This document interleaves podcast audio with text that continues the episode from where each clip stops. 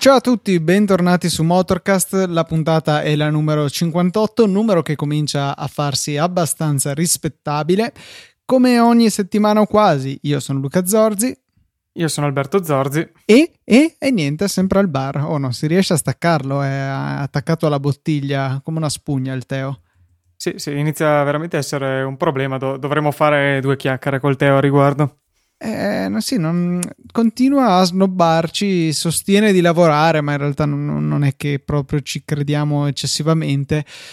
Sicuramente alla bottiglia ci si attacca più volte al giorno, ragazzi, ci dispiace, speriamo che possa vincere questa sua grave dipendenza entro le prossime 2 settimane. Sì, un like, un amen per il Teo.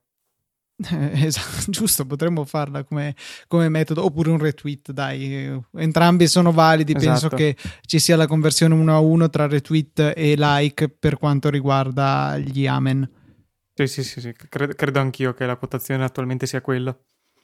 Niente, abbiamo una svagonata notevole di segnalazioni, interazioni con l'hashtag Motorcast, il che ci fa sempre piacere, ci fa così piacere che ribaltiamo un po' la nostra abitudine e ricordiamo adesso all'inizio della puntata che potete interagire con noi segnalandoci qualunque cosa a sfondo motoristico abbiate incontrato utilizzando l'hashtag Motorcast su Twitter o addirittura menzionando il nostro account che è _Motorcast.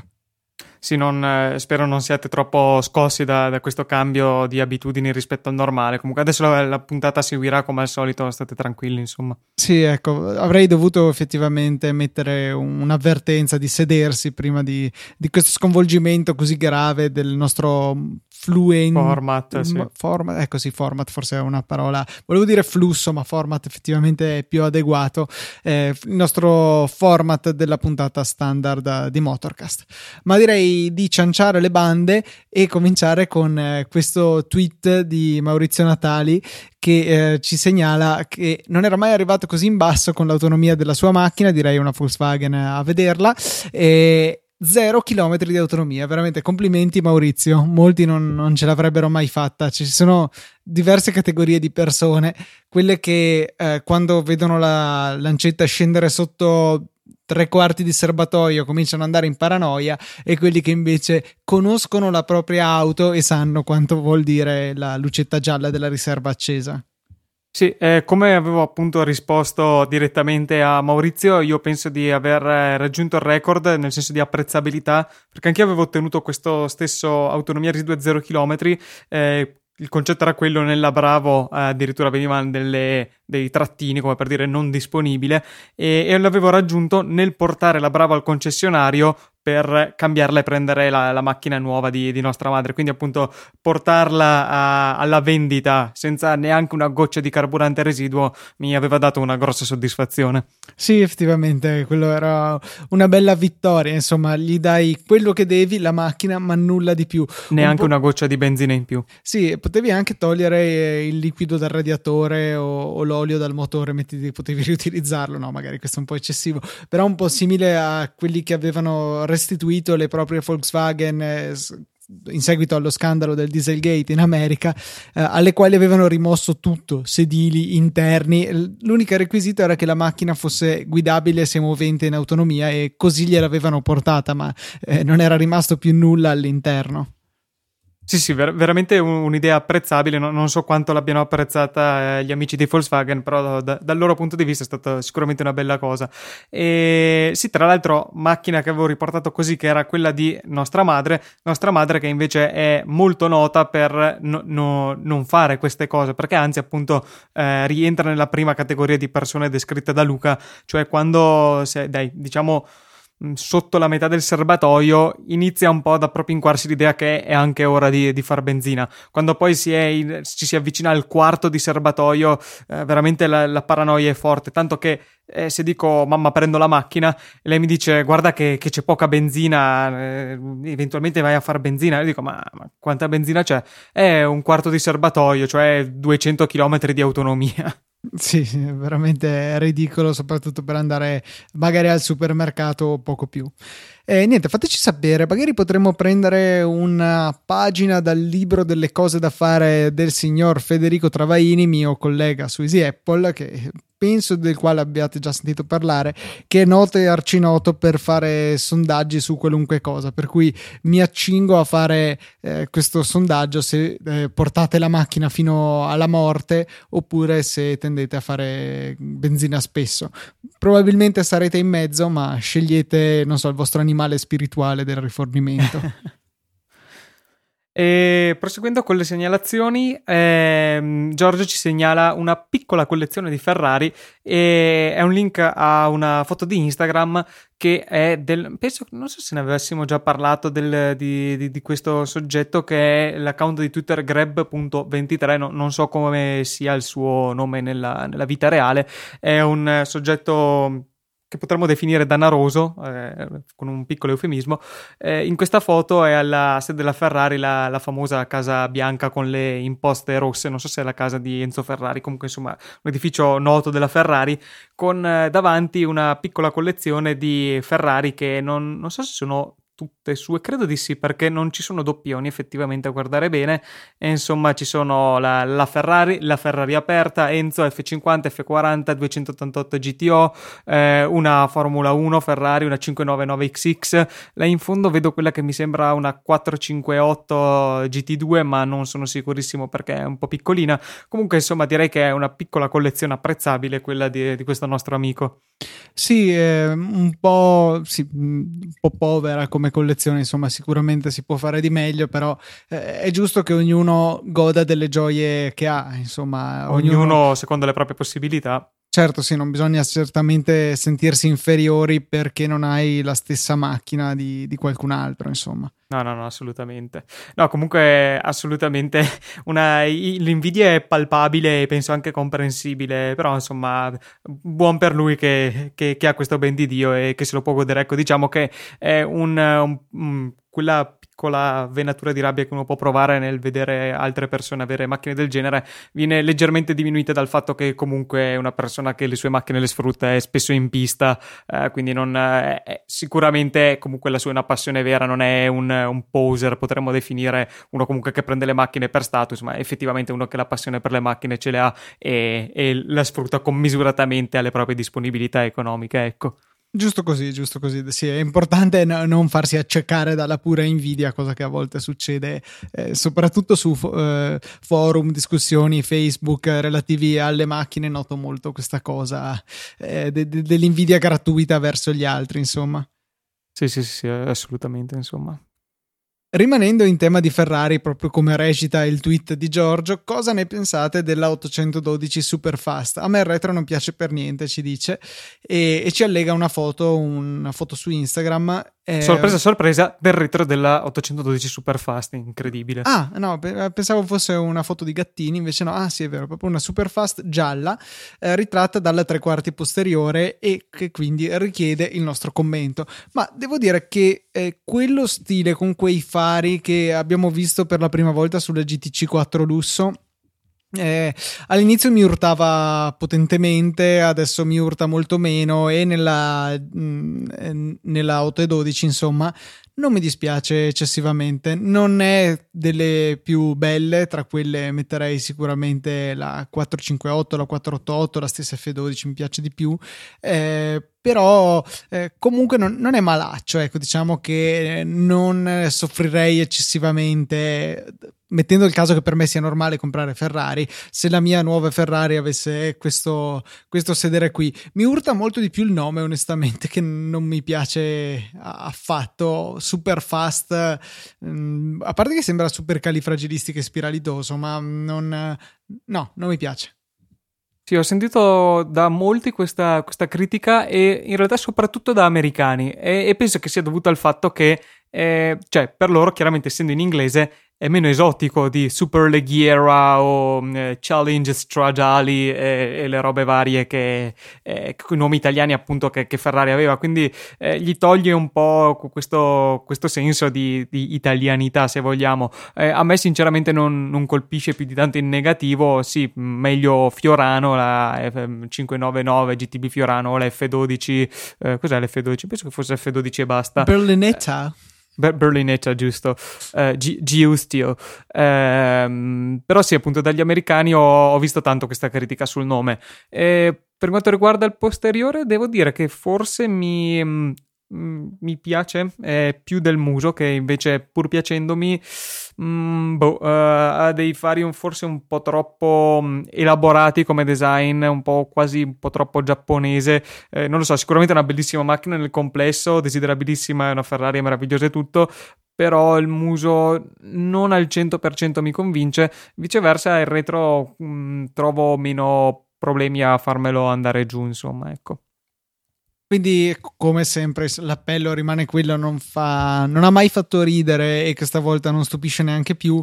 Se volete regalarcela, siamo ben contenti di accettare il vostro generoso dono. Non ci offendiamo di certo. Ma anche di farcela provare uscendo da un parcheggio, voglio dire, non sarebbe anche solo poterci salire da fermo o vederla da vicino, comunque mi sembra già sufficiente, ecco. Sì. Proseguendo ancora, altro tweet che ci arriva con l'hashtag Motorcast e Architect Day, Roberto per gli amici. Roberto. Sì, infatti stavo aprendo perché ovviamente avevo il lapsus, ho cliccato il primo link che ho visto e sono finito sulla pagina che ci ha linkato, e quindi bene, figuraccia in diretta a parte. Grazie Roberto per il tweet che ci segnala un post su Drive Tribe che contiene una lunga intervista a Hammond riguardo al suo incidente con non ricordo che macchina elettrica che stava provando per The Grand Tour. Sì, incidente di cui avevamo parlato penso 2 puntate fa, perché ho ricordi che ci fosse il Teo e lui non c'era nell'ultima puntata, quindi per deduzione logica ineccepibile dovrebbe essere 2 puntate fa. Sì, almeno 2 puntate fa, e lo vedo comunque in discreta forma, considerato la macchina che non era per niente in ottima forma, soprattutto dopo l'incendio. Sì, effettivamente alla fine, dopo lo spavento iniziale, alla fine ha avuto una rottura ossea di qualche genere, insomma non ha avuto esiti più di tanto gravi, fortunatamente. Appunto lo vediamo ben in salute in questo video. Sì, e appunto non si è fatto mancare un po' di humor durante l'intervista. L'ho salvata nel mio pocket, pronta per essere vista appena avrò del tempo, insomma. Però ecco, sicuramente fa piacere vederlo uscire tutto sommato baldanzoso e pronto a scherzarci sopra da un incidente che, a vederlo, insomma, ha fatto sicuramente molta impressione. Sì, assolutamente. E fortunatamente invece non è finito con un incidente. Il tentativo e successo di Kenan Sofoglu, un pilota turco, penso l'unico pilota turco che sia mai salito alla ribalta o comunque con una certa notorietà nel mondo motoristico in generale, appunto il tentativo di Sofoglu con la Kawasaki H2R di raggiungere i 400 km/h, tra l'altro in una location abbastanza particolare, cioè il ponte sul Bosforo a Istanbul, quindi appunto un video molto carino. 400 all'ora su una moto sono allucinanti, soprattutto su un ponte. Vi lasciamo chiaramente il link a questo video segnalatoci questa volta da Alex.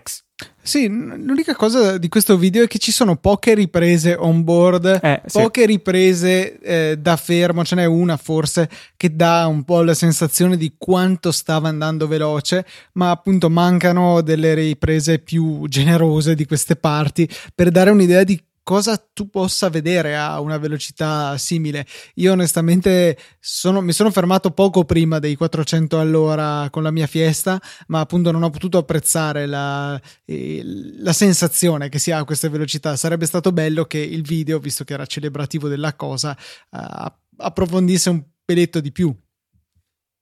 Sì, lascia un po' con l'amaro in bocca, un po' come i video delle supercar in cui invece che far sentire il rumore ti mettono su una musichetta di qualche genere, sei un po' disappointed, ma insomma possiamo chiudere un occhio anche su questo. A proposito di rumore, torniamo a un discorso che abbiamo fatto già più volte riguardo i film e le colonne sonore, o meglio i suoni sostituiti ai motori che non c'entrano una cippa. Ho recentemente visto una pietra miliare del cinema, cioè XXX, il ritorno di Xander Cage, candidato all'Oscar per regia, miglior attore protagonista, non protagonista, uomo e donna, musiche, trama, eccetera.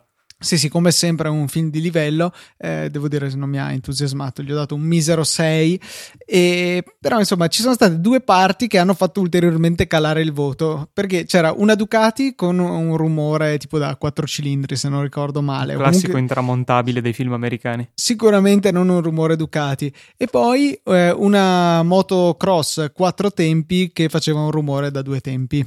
Sì, entrambe le cose sono mettere su una moto, indipendentemente da quale essa sia, il suono che un americano si aspetta. Lo stereotipo del suono. Esatto, perché la moto da cross, forse ancora più in America che qua, il suono è il 2 tempi, e la moto sportiva è 4 tempi, cioè è 4 cilindri, perché il 2 cilindri sono le Harley, di conseguenza se una moto è sportiva, che sia essa una KTM, una Ducati, una Aprilia o una giapponese, avrà il suono di una giapponese. Quindi sì, questo ha un pelo abbassato la mia considerazione del film, che in generale non è che sia stato proprio sto capolavoro, strano perché di solito mi piacciono i film di Vin Diesel. Sì, faccio da traduttore, visto che Luca ha una passione viscerale per questo genere di film scadenti. Se il suo giudizio è non molto bello sei, probabilmente per una persona normale è una cagata pazzesca, onore al signor Fantozzi, con un voto che si aggira attorno al 2. Io l'ho interrotto dopo circa 30-35 minuti perché non ne potevo più. Eri arrivato a sentire il rumore? No, non lo so, ma perché probabilmente già nel quarto d'ora precedente stavo usando il telefono e quindi non ricordo questo sinceramente. Molto male, insomma, mi hai deluso perché mi aspettavo che apprezzassi il coso. Attendo invece con ansia l'uscita del Blu-ray di Fast and Furious 7 e 8 sono arrivati, quello che devo ancora vedere, l'ultimo che uscirà il 24 agosto, e niente, appunto quando potrò gustarmelo poi magari faremo un cineforum su Motorcast. Questo potrebbe essere interessante, con commento dei conduttori. Sì. Immagino che non potremmo invitare i protagonisti, i registi, eccetera, eccetera. Invece, ultima segnalazione della settimana, non è vero, penultima, ci arriva da Edoardo che linka un tweet di The Grand Tour che io seguo, ma a quanto pare mi sono perso il tweet, che ci spiega cos'è il Tour de France per noi che appassionati di motori magari non lo seguiamo eccessivamente. That's a cyclist, you want to be careful of those small but very angry creatures. Un ciclista, dovete stare molto attenti con quelli, piccole creature ma molto arrabbiate. E poi ne hanno postato anche un altro in risposta a se stessi poco dopo, che è questo. Fully grown adults have taken to riding around the city on children's toys. Yes, okay. I think they're called bicycles, is that the right word? Questo qua invece era Jeremy che diceva adulti grandi e grossi che hanno cominciato a gironzolare per la città su giocattoli per bambini che credo si chiamino biciclette o qualcosa del genere. Sì, a me è piaciuto soprattutto il primo, devo dire, piccole creature ma molto arrabbiate, ed effettivamente è vero, sono molti iracondi i ciclisti quando li si richiama al codice della strada. Sì. Io diciamo che più che al codice della strada al buon senso li richiamo, no, al principio fondamentale di non rompere le palle agli altri, cioè per me se vuoi andare in 6 in contromano puoi benissimo farlo se non c'è nessuno che viene danneggiato da questo tuo fare. Se c'è una strada vuota e vuoi andare a 300 all'ora, prego, però sì, non rompiamo le balle, non creiamo pericolo per gli altri. Sì, direi che è totalmente condivisibile. Questa sì è veramente l'ultima segnalazione della settimana. Ancora da Giorgio ci torna questo progetto di Rolls tamarrata in maniera, oserei dire, ben oltre il livello dell'imbarazzante e dal solito John Olson di cui abbiamo già parlato in altre puntate precedenti. Esatto, è portata a 810 cavalli. Non so, cioè io onestamente non ho parole per definire questo rappaggio. Spero che sia un rappaggio e non una verniciatura mimetica scura con scritte. Non lo so, cioè, Alberto, hai altro da aggiungere a riguardo? No, solo disappunto. Sì, prendere una macchina del genere che di per sé non è una macchina che mi ispiri particolarmente, ma una macchina di un certo prestigio, e conciarla in sta maniera sembra veramente un peccato. Vabbè, comunque il video ve lo lasciamo in descrizione, così potete apprezzare questo bestione da, immagino, ben oltre le 2 tonnellate, wrappato in maniera improbabile, che sgomma e fa delle nubi di fumo bianco molto dense e abbondanti.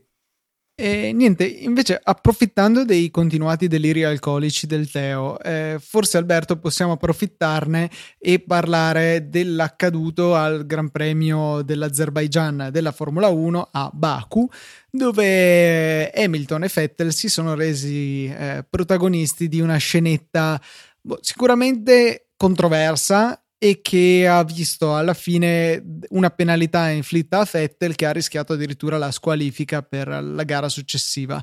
Vuoi raccontare in breve cosa è successo e poi analizziamo con i nostri punti di vista? Sì, in realtà il fatto penso che a chi non vive in una caverna sia noto, anche se non sia appassionato di Formula 1, perché se ne è parlato molto anche nei giorni seguenti, anche ai telegiornali generalisti, quindi appunto, se non vivete in una caverna probabilmente saprete già dell'accaduto. Comunque, per farla breve, in regime di safety car, Hamilton primo dietro la safety car per l'appunto, Vettel dietro di lui, si stava scaldando le gomme, come si fa regolarmente dietro la safety car, solo che in uscita da una curva Hamilton, non si capisce se abbia frenato o se abbia solo non accelerato in maniera comunque imprevedibile, probabilmente con l'intento appunto o di far prendere paura o proprio di farsi leggermente tamponare da Vettel, causando danni all'ala anteriore di Vettel, che sono sicuramente prevedibilmente maggiori di quelli al posteriore di Hamilton. Vettel non ha preso proprio benissimo questa cosa qui, tanto che facendogli "ma che cavolo fai" con le mani, gli si è affiancato e poi sostanzialmente l'ha speronato da di fianco, addirittura facendo anche un saltino con la macchina. E insomma, appunto, dopo un po' di investigazioni in corso di gara, è stato inflitto a Vettel un drive-thru di 10 secondi, uno stop and go di 10 secondi, cioè entrare in box, fermarsi, attendere 10 secondi e poi ripartire, cosa che fortunatamente per Vettel e noi ferraristi non ha comportato una perdita di punti come poteva. Come sarebbe potuto avvenire in ottica di campionato, dal momento che Hamilton concomitantemente ha dovuto rientrare ai box per lui per un problema tecnico, e quindi insomma alla fine non è stato tremendo come poteva essere, ma se vogliamo vederlo dall'altro punto di vista, Vettel avrebbe potuto vincere la gara senza questo pit stop forzato, quindi appunto sicuramente una penalità che comunque ha avuto un bel esito, insomma un bel peso in termini di punti. Primo commento a riguardo: l'immagine che trovate nelle note della puntata, che ci ha segnalato Marco, che ben ritrae la situazione tra i due piloti. E un po' di commenti. Io ho trovato che Hamilton, come poi ha dimostrato anche alla successiva safety car, sì, ancora in maniera ancora più palese, cioè proprio per non lasciare dubbio al fatto che l'avesse fatto volontariamente al giro prima. Ha veramente frenato con l'intento di creare casino, di disturbare, di rischiare anche l'incidente, se vogliamo, ma probabilmente, tra l'altro, magari non necessariamente di farsi tamponare, ma di far sì che, come alla ripartenza della safety car precedente, perché in questo Gran Premio di Baku ci sono state 800 safety car, come alla ripartenza precedente, Hamilton Vettel al momento della ripartenza, che è decisa da chi comanda la gara, fosse un po' distante a sufficienza da non dargli fastidio alla prima curva e magari anche da doversi difendere da quello dietro. Vettel, giustamente, per evitare questo, gli stava molto attaccato nella seconda safety car. Hamilton, facendo questo, appunto, magari non voleva proprio farsi tamponare, ma del tipo dire "guarda, non ti conviene starmi così vicino, stammi un po' più lontano e magari poi così non riesci ad attaccarmi alla prima curva". Sì, secondo me il comportamento di Hamilton è stato molto al limite, ma tutto sommato cioè è chiaro che lo fai per provocare il pilota. E sì, dire che non, assolutamente no, non l'ha fatto apposta, boh, era normale dinamica, quello assolutamente è una palla, e cioè è proprio prendere per scemi la gente, pur ben sapendo che è evidente che l'hai fatto per un motivo ben preciso, insomma. Sì, cioè Hamilton secondo me ha un po' tirato troppo la corda, perché è normale frenare sempre di più, ma non fare una curva alla quale andava a 80 all'ora e uscire a inchiodare, andare a 50 in un momento in cui tu ti aspetti che il pilota che ti precede, seppur poco, vada ad accelerare, non certo a inchiodare ulteriormente. Quindi lì Vettel, cioè, gli è finito addosso incolpevole. Ha avuto una reazione eccessiva, perché un pilota non dovrebbe perdere la calma in quella maniera. Però onestamente ho trovato che, se da un lato la penalità a Vettel poteva anche starci, tutto sommato, la penalità intendo lo stop and go che ha ricevuto, non poteva starci, come auspicavano in diversi, andare a sospenderlo proprio per una gara. Cioè, quello secondo me sarebbe stato un'esagerazione totale di fronte al fatto che Hamilton, che pure si è comportato secondo me troppo al limite col regolamento, soprattutto poi nella seconda ripartenza in cui è stata vergognosa la cosa, o meglio non la seconda ma la successiva, e lui appunto lasciarlo totalmente non toccato da questo, ma se vogliamo anche lasciarlo fare dal punto di vista delle ripartenze della safety car, perché effettivamente quello è al limite, come è possibile ignorare il fatto che poi più avanti nella gara Hamilton sia andato in giro 4 giri prima di rientrare con la penso protezione... anche di più, sai, di 4 giri, cioè 4 giri che era proprio plateale la cosa, ma che ha iniziato a manifestarsi anche di più. Ecco, dei giri durante i quali la protezione della testa del pilota si sfilava e lui ha fatto diversi rettilinei a più di 300 all'ora guidando con una mano, perché con l'altra doveva tenere giù la protezione per la testa. Pericolo per sé, perché se avesse fatto un incidente in quelle condizioni di certo la protezione non sarebbe stata quella corretta, ma pericolo anche per gli altri, perché se quel poggiatesta, chiamiamolo così, si fosse staccato, improbabile ma possibile, avrebbe creato un pericolo notevole anche per gli altri piloti, già solo perché magari, anche se li colpiva in testa, magari era morbido, non lo so, però poteva mandarli fuori strada. Sterzate brusche per evitarlo avrebbero potuto causare un disastro, perché oltretutto era soprattutto nel rettilineo in cui tendeva a staccarsi, e nel rettilineo penso sia cosa nota che le macchine vanno molto in fretta, per cui non mi è molto piaciuto questo lasciar correre da una parte e fare molto il pugno di ferro dall'altra. Insomma, sono episodi slegati, se vogliamo appunto considerare come buona la strategia di Hamilton per quanto riguarda le ripartenze, però comunque anche Hamilton ha fatto qualcosa di, o meglio la squadra, perché Hamilton,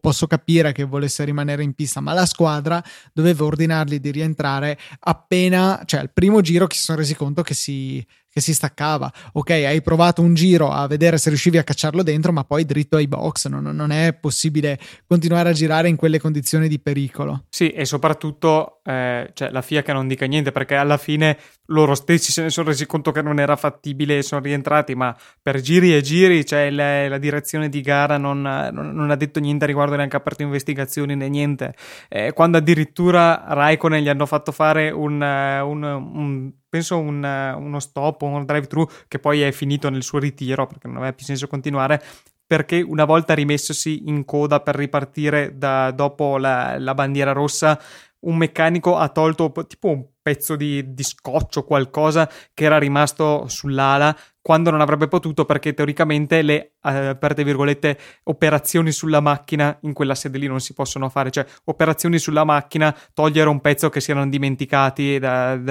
lettone, tra l'altro pezzo che avrebbe potuto volare via, eccetera eccetera. Cioè mi sembra che ci sia una disparità di severità, un due pesi due misure tra Ferrari e Mercedes, che adesso ammetto che sicuramente noi siamo un po' più portati a favore della Ferrari, eccetera eccetera. Però il complotto è evidente. No, magari non è evidente, però mi sembra un magari non enorme, però un un pochino di, non dico favoritismo, ma un po' più leggerezza nei confronti della Mercedes e un pochino più di severità nei confronti della Ferrari, a me sembra esserci. Poi boh, ripeto, magari siamo noi che siamo un po' faziosi, perché comunque palesemente non lo neghiamo, tifiamo Ferrari. Io in realtà tifo sempre Maldonado, poi sì, nonostante non corra più, continuo a tifarlo, lui è proprio un maestro di vita. Sì, assolutamente. Stroll all'inizio, nelle prime gare, si stava quasi rivelando un successore, in realtà poi nelle ultime due gare ha fatto molto bene, addirittura facendo un podio un po' fortunoso, ma comunque insomma bravo Stroll in quest'ultima gara. Quindi sì, considerato che ha 18 anni. Sì, è un 97 credo, un 98 addirittura. 98, sì, cioè come coso, quell'altro gioco, come Verstappen probabilmente non ha ancora la patente per la macchina quando ha vinto la sua prima gara. Comunque vabbè, niente, citavi anche un video di Aldo, Giovanni e Giacomo al riguardo. Esatto, qui lasceremo in descrizione, non ve lo voglio spoilerare troppo, quindi vi invito a guardarlo, perché a me ha fatto spezzare dalle risate, anche perché appunto l'avevo visto proprio nella giornata del fattaccio, quindi era particolarmente divertente. Video breve, adatto ad essere visto anche senza wifi? Sì, durerà 20 secondi. Perfetto, benissimo, per cui non avete assolutamente scuse. Qualora la vostra applicazione per i podcast per qualunque ragione non mostrasse il link, andate su easypodcast.it/motorcast/58 e troverete tutti i link della puntata, insieme anche altre cose, tra cui il link per andare a comprare qualunque cosa su Amazon supportando tutto il network. Non vi costerà un centesimo di più, sarà Amazon a metterci qualcosina. Se partite da lì prima di comprare i vostri prodotti preferiti, magari in occasione anche del Prime Day che è in arrivo, ci fareste veramente un grande favore. E sempre rimanendo in tema di Formula 1, al Red Bull Ring è prevista un'altra riunione per discutere le regole dei nuovi motori per il 2021. L'idea sarebbe di abolire la MGU-H, cioè il sistema ibrido che abbiamo adesso, sostituendola con un doppio turbo per il motore termico e due motori elettrici da montare all'avantreno, uno per ruota. Molto interessante come proposta. Sì, è un po' tutti i costruttori, soprattutto casualmente quelli che non riescono a far funzionare i loro motori con la formula attuale, quindi in primis Honda, un po' in secondis, ma comunque abbastanza intensamente anche Renault, dicono che insomma questi motori fanno un po' schifo e che costano un sacco e che non sono affidabili, e soprattutto quello della Honda non è esattamente un mostro di affidabilità, visto che ogni tanto riesce a finire una gara, e quindi appunto chiedono a gran voce un cambio netto di regolamento, e quindi non so se sono loro direttamente che hanno proposto questo nuovo regolamento, o se comunque è un regolamento che loro spingerebbero e approverebbero. Comunque appunto c'è sul piatto questa proposta.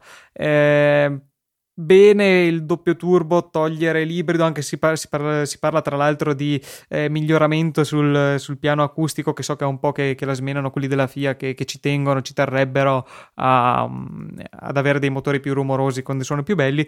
Mi lascia perplessa la cosa dei motori elettrici sulle ruote anteriori. Una Formula 1 a trazione integrale, boh, non so se pensa quanto potrebbero andare. Sì, quello indubbiamente, però boh, mi lascia un po' perplesso. Mi lascia molto perplesso per un punto di vista meramente estetico l'ipotesi che si era peraltro già ventilata, forse ne avevamo anche già parlato, e che ritorna, non so perché, in correlazione con questa ipotesi dei motori nei mozzi, forse perché appunto sono ingombranti, di un passaggio a ruote a cerchioni da 18 pollici, cioè delle dimensioni tipo da macchine da turismo o da prototipi Le Mans. Al contrario, le Formula hanno dei cerchi veramente piccolissimi, hanno delle spalle giganti, e erano anche girate, se non sbaglio, delle Formula 1 con prototipi di cerchi di questo genere, e fanno molto strano, cioè sembrano più delle macchine normali, e non mi piace per niente dal punto di vista prettamente estetico. Le Formula 1 messicane con i cerchi cromati giganti e i rotori di plastica attaccati e i LED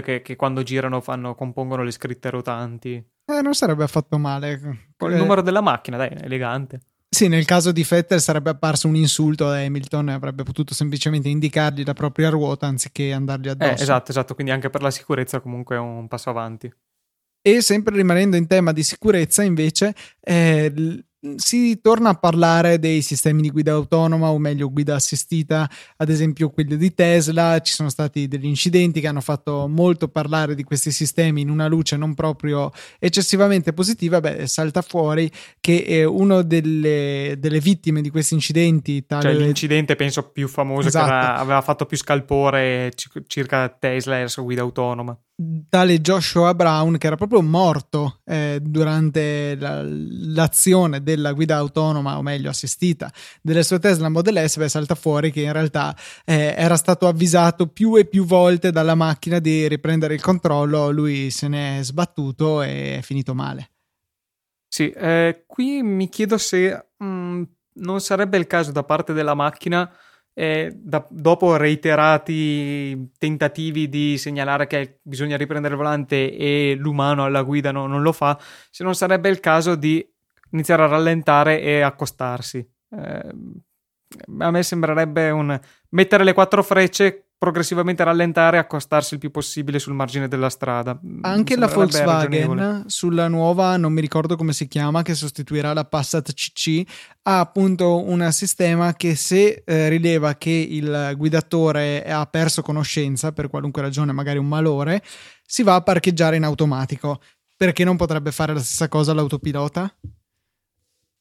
Qui non so se forse non ci avevano pensato, per quanto mi sembra un po' strano che quando progetti un sistema che vuole le mani sul volante ogni tot e che ti segnala di farlo se non lo fai, non ti venga da mettere appunto una modalità, un qualcosa che succeda nel caso in cui ulteriormente questo non venga rispettato.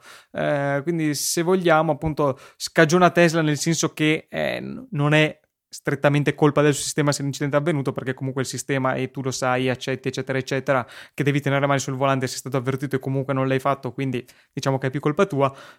Però forse una modalità estrema di emergenza totale, anche magari una persona che è svenuta alla guida, che ne so, aveva messo sull'autopilot, è svenuta, sta avendo un ictus o roba del genere, non reagisce, non mette le mani sul volante, allora pian pianino mettere le quattro frecce e accostarsi.